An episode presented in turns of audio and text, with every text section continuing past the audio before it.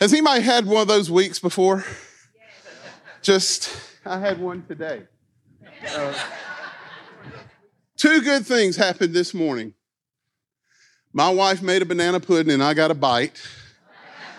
And then she kissed me before I left for church. But I have had a day. Why is he sitting on a stool? Well, Mr. Athletic played ball in school and at college and softball forever, twisted and stepped in a hole off the sidewalk this morning, and so my left knee is killing me. And I went, Thank you, Lord. I got to stand for 25, 30 minutes. And then when I got to church, we had staff prayer, we gathered and walking down the hall, and I came walking in here. And how many know there's one, two, three, four? There's eight steps. It helps if you hit them all. I missed the first one. Thank God for that handrail. So, um, so y'all just bear with me today. A um, couple of things before we get started. One, um, I was so mad at my pastor when he sent our sermon schedule out at the beginning of the year. Not because I'm on it, but I got looking and we're going to fight our battles. Oh man, this is going to be great. Maybe I'll get prayer. Maybe I'll get worship. Maybe I, oh, you're going to speak during seasons. Oh, okay. Well, that'd be, Ronnie, time to mourn and a time to dance. Can I be, uh, I'm going to be, but can I be honest with you guys? Listen, I prayed, this is about six, seven weeks after we found out about Pastor Margaret's diagnosis. And it was pretty severe when we found out in November. And I prayed with all my heart because I know we serve a sovereign. You are holy. You are mighty. We serve a mighty and awesome God. And I know that he could have raised her up in this life. I know he could have. And that was my prayer. But my other prayer was don't be selfish and pray for God's will. And what Margaret's prayer was and as we go through the year, and she has good days and bad, and good weeks and bad, and she was able to start coming back to some services and to some staff meetings, I had a hope. Yes, God, you're going to do this. This is going to be a powerful testimony of your healing in her life. Man, what a testimony in this house this is going to be. And then she takes a turn, and we're in Jamaica on a missions trip. And she started her treatment on that Tuesday, and she had to go back to the Sarah Cannon Center. And we got an email that Thursday, and we're sitting around Pastor Evelyn's dinner table in Jamaica. And it just shook me because, oh my God, I don't think you're going to. I think you've got other plans for my sister. And I began to bargain with God, please don't let her die before I preach. Please don't let her pass before I have to preach about mourning and to dance. I can't handle that, God.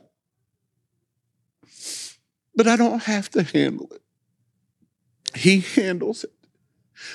I looked at Renee and I said, Why does this have to be my thing? And she looked at me with tears in her eyes and said, Because God knew you needed to be the one. So, for those that have prayed for me for this week, thank you.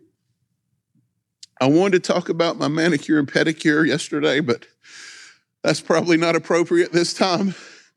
That's a story for the tent, so find me if you want to laugh for a little bit.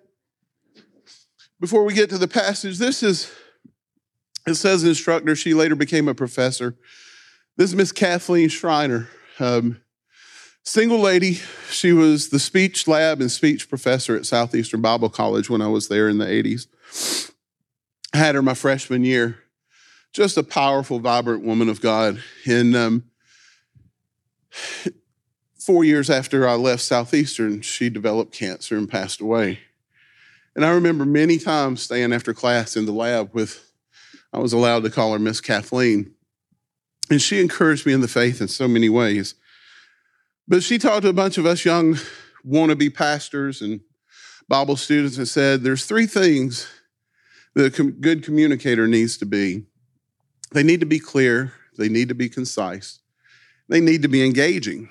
And then she proceeded to tell us that most audiences, and for you want to be pastors, congregations and audiences tend to start losing their interest after about 20 minutes.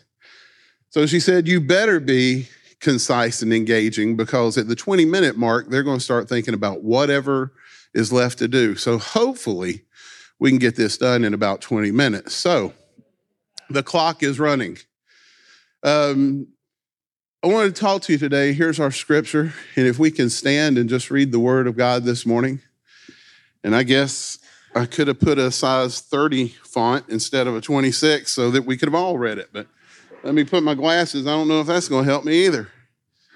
For everything, there is a season and a time for every, a time to be born and a time to die, a time to plant, a time to uproot, a time to kill, and a time to heal, a time to break down, and a time to build up, a time to weep, and a time to laugh, a time to mourn, and a time to dance. Father, we just come to you this morning. We ask you for clarity in your word. Lord, I pray for us as a collective body. Lord, the things that we are going through individually and corporately. God, that you will speak to us this morning through your word. And Lord, I pray for our pastor this morning as he's filling a pulpit in the Gallatin area. Would y'all just reach your hand that direction? Father, we just ask that you would anoint our brother today, God. Infuse him with the joy of the Lord, with the anointing of God as he brings a word to that body, that it will bring fruit that will remain for them. And Lord, we look forward to him back in this pulpit next week. In Jesus' name, amen. You may be seated. So we're looking at this passage. And this week, we have the joy of looking at a time to mourn and a time to dance. Mourning is referenced 48 times in the Bible, 44 in the Old Testament and four in the New Testament. And mourning is something that we in the Western society are not very familiar with in the truest sense of mourning. We, we associate grieving and, and the, the, the things that go along with a funeral procession typically as mourning, but mourning is an outward expression of inward grieving or inward loss of a, of a person, a loved one, of a situation, of a tragedy, traumatic experience in our life. Mourning is an outward expression. Now, the Eastern cultures are much more elaborate in their mourning, and we see that in the Old Testament. May I take this off my ear? It is, because that's annoying if I'm not using it. Um, but some of the things that I wanted to share with you today, three things in particularly about mourning, is that first of all, mourning is biblical. A couple of passages I'd like to share with you. This one in particular says, When they came to the threshing floor of Atad, or Atad, which is beyond the Jordan, they lamented there with a very great and grievous lamentation.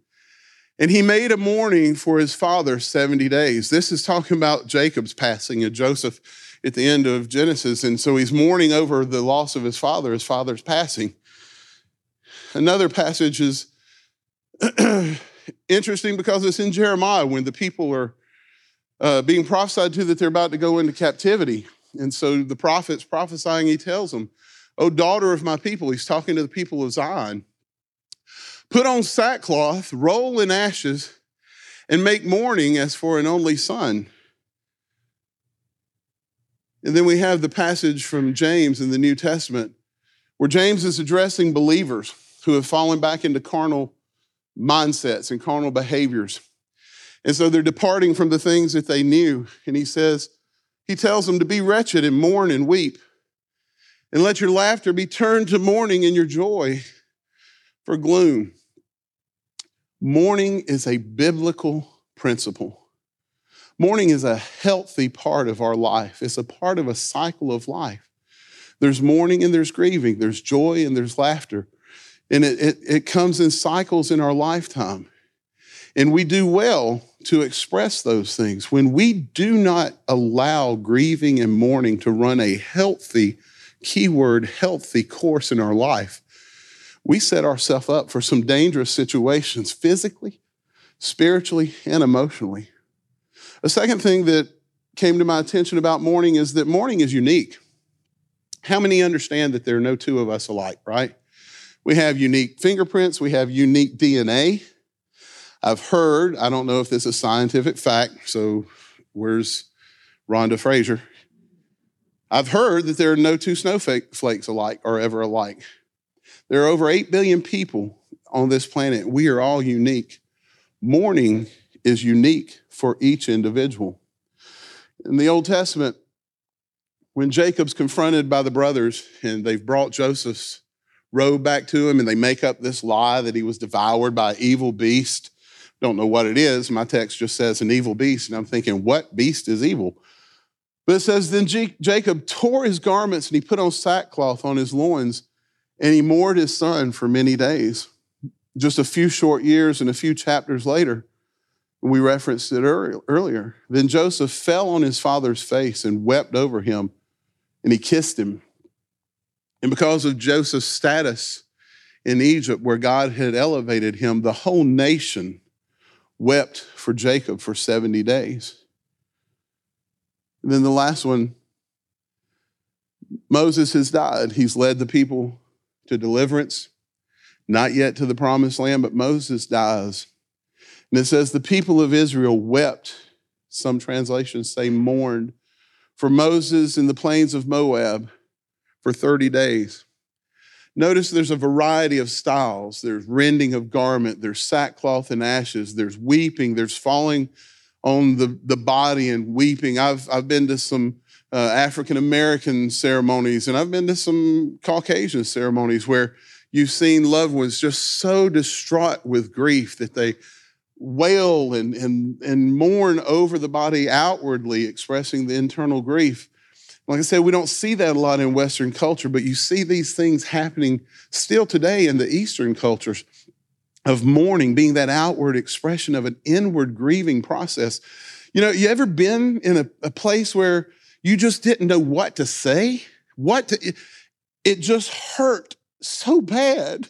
And all you can do is just yell or cry to let it out because there were no words. You know, one of my favorite movies, Forrest Gump. When little Forrest and Jenny are sitting there in front of that house where she had experienced so much trauma and she just begins to throw rocks. And Forrest Line says, Sometimes there's just not enough rocks. You ever been there? you ever just been in a situation, whether it's a death of someone or loss of a job, a relationship that's going gone sour, a marriage that struggled, whatever it may be, and there's just not enough rocks? But mourning is unique, and we all express it in a, a diversity of ways. So we should never criticize or condemn or, con, or, or con, contradict somebody's way of mourning. It's personal. It's unique to that person. We need to be a, we need to allow enough grace to allow people to mourn and grieve the way that they need to, to work that out in their life. The most important thing that I've learned about mourning in the last few weeks is that it is temporary. It is not designed to be eternal. Mourning is a temporary stage in our life. It is healthy. We need to express it. We need to get it out of our system to work it out through tears, through sorrow, through groanings, through whatever measure that needs to come through our lives. But we need to remember that mourning is a temporary status in our life. This passage says from the psalmist, we believe it's David, at the dedication of the house of David, it says, Hear, O Lord, and be merciful to me, O Lord. Be my helper. You have turned for me my mourning into dancing. You have loosened my sackcloth. And my eyes are bad, so you help me. Clothed me with gladness, that my glory may sing your praise and not be in silence is that this is from Esther when they were being delivered from King Ahasuerus and the, the evils that Haman had planned for them. And, and Esther goes before the king and they get deliverance. And at the end of the book, he says, is the days on which the Jews got relief from their enemies. And as the month that had been turned for them from sorrow to gladness and from mourning into holiday, that word means celebration. It had turned from mourning into a time of celebration, that they should make them days of feasting and gladness. Celebration can come again. I know it's tough when you're looking at a casket. I know it's tough when you're in a mortuary. I know it's tough in those days and weeks that follow. But celebration can come again. Joy can come again. Happiness can come again. I don't think that it's ironic that in this situation that we find ourselves in a body,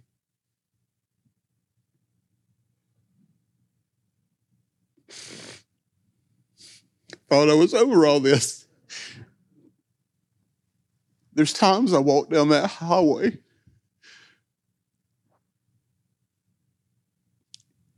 and I expect to see that smile come around the door. Rhonda shared it so eloquently at her memorial.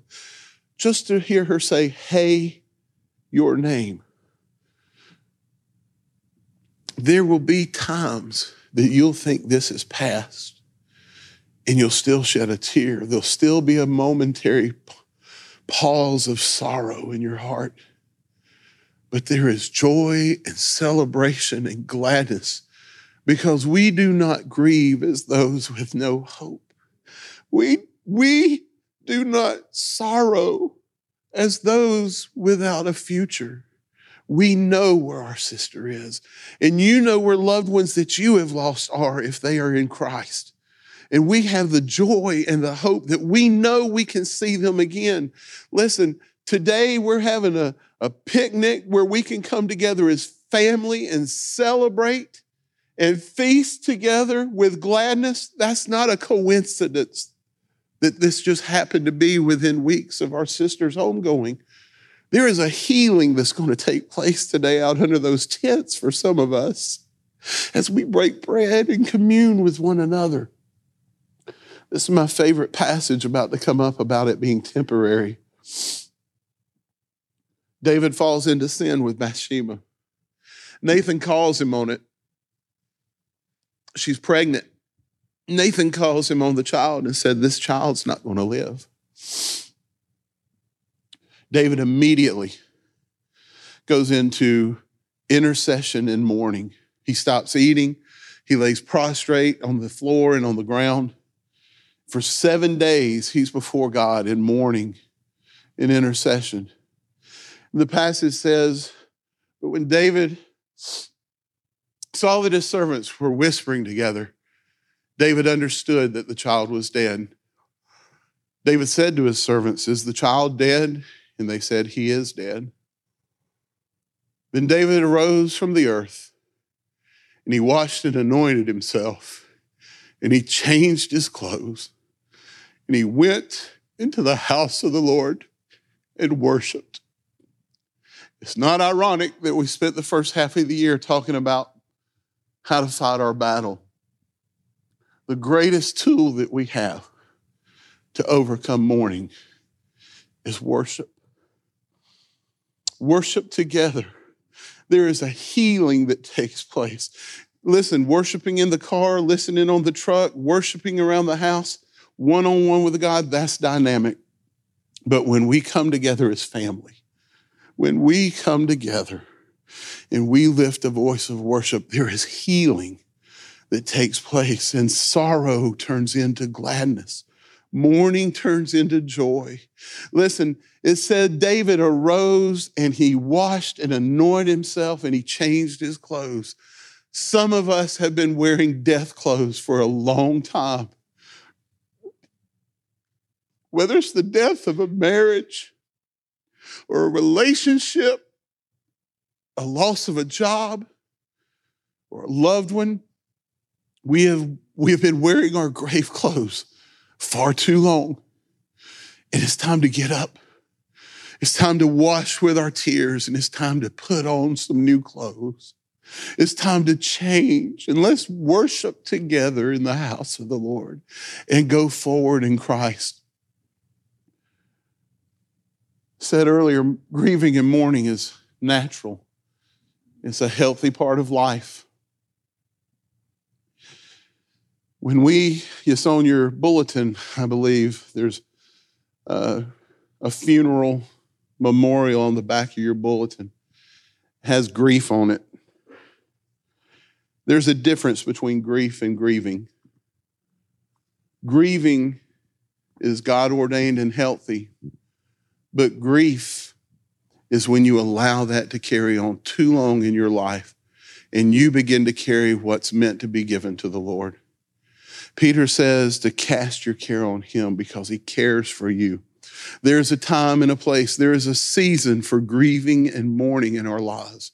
And it's unique it's independent on each person. It, you, yours, yours may be 70 or 30 days or a few days, just like the passages earlier in the scripture.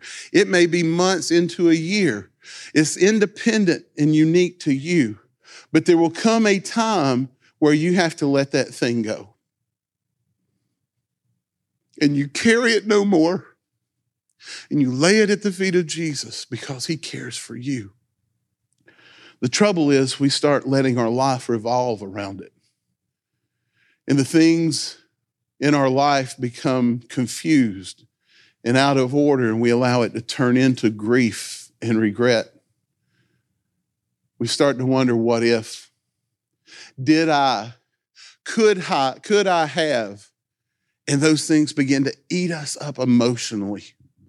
They destroy our mental capacity they also destroy us physically ulcers, sickness, psychological issues can come in when we carry grief beyond the point of grieving and we allow regret to go unrelented in our life. Like I said, there's a lot of things that we find ourselves grieving. Just like those words came and went, we think that those moments in our life have passed, but sometimes they're just below the surface. We think that it's taken care of. We think we're past that. We think it's over. It may be months or years down the road, and we think, I'm over that. But a word, a song, a look, from somebody brings it all right back up because we truly haven't let it go. I want to encourage you this morning with the praise and worship team come on. Those that are going to serve communion, if you'll come forward. There have been moments in the last five weeks of sermons from Justin to Kevin to Barbie that have just nailed me.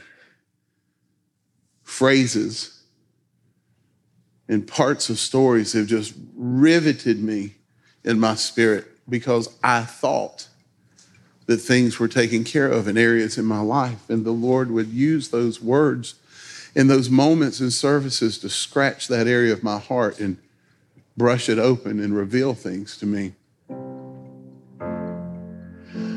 I want you to know that Friday, when I brought the grill to the church, I came in and literally touched every chair in this room. Some of you I knew where you sit.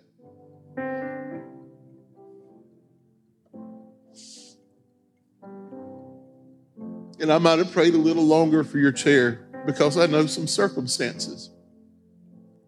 I know some situations. Some of you I don't I don't know well at all. I've not had the pleasure of meeting you and, and knowing you. But I literally touched every chair in this room. And I asked the Holy Spirit for release today.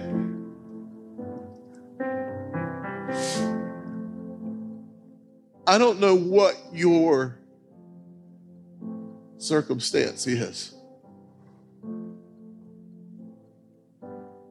But the joy and the fullness of God can never really come until we let that thing go and let it die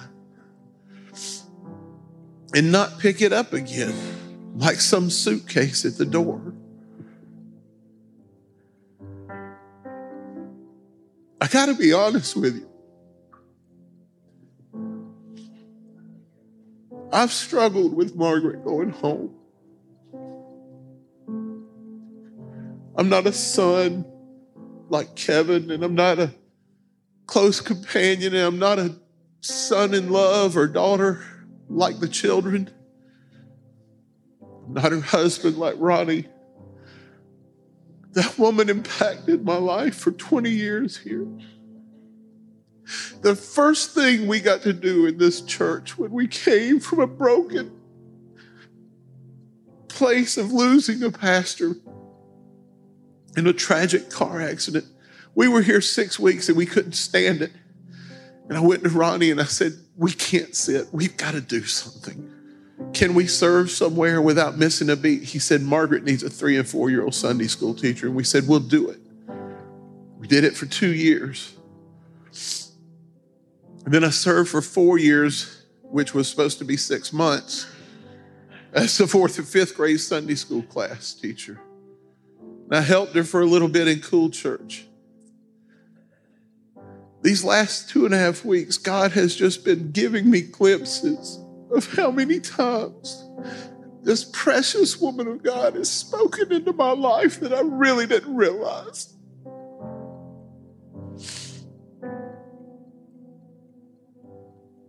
And my heart is heavy.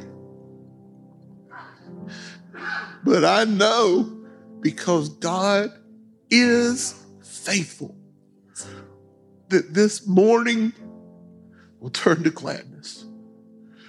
There will be a time to dance again. There'll be a time when I can say her name and a smile is the first thing on my face. Some of you have marriages that in the past that were difficult and you still grieve. Some of you have lost jobs or position and you felt undermined and usurped. And why, God? And you've carried that. Some of you have estranged relationships with family children who are now grown, parents who are older, maybe even deceased from this life.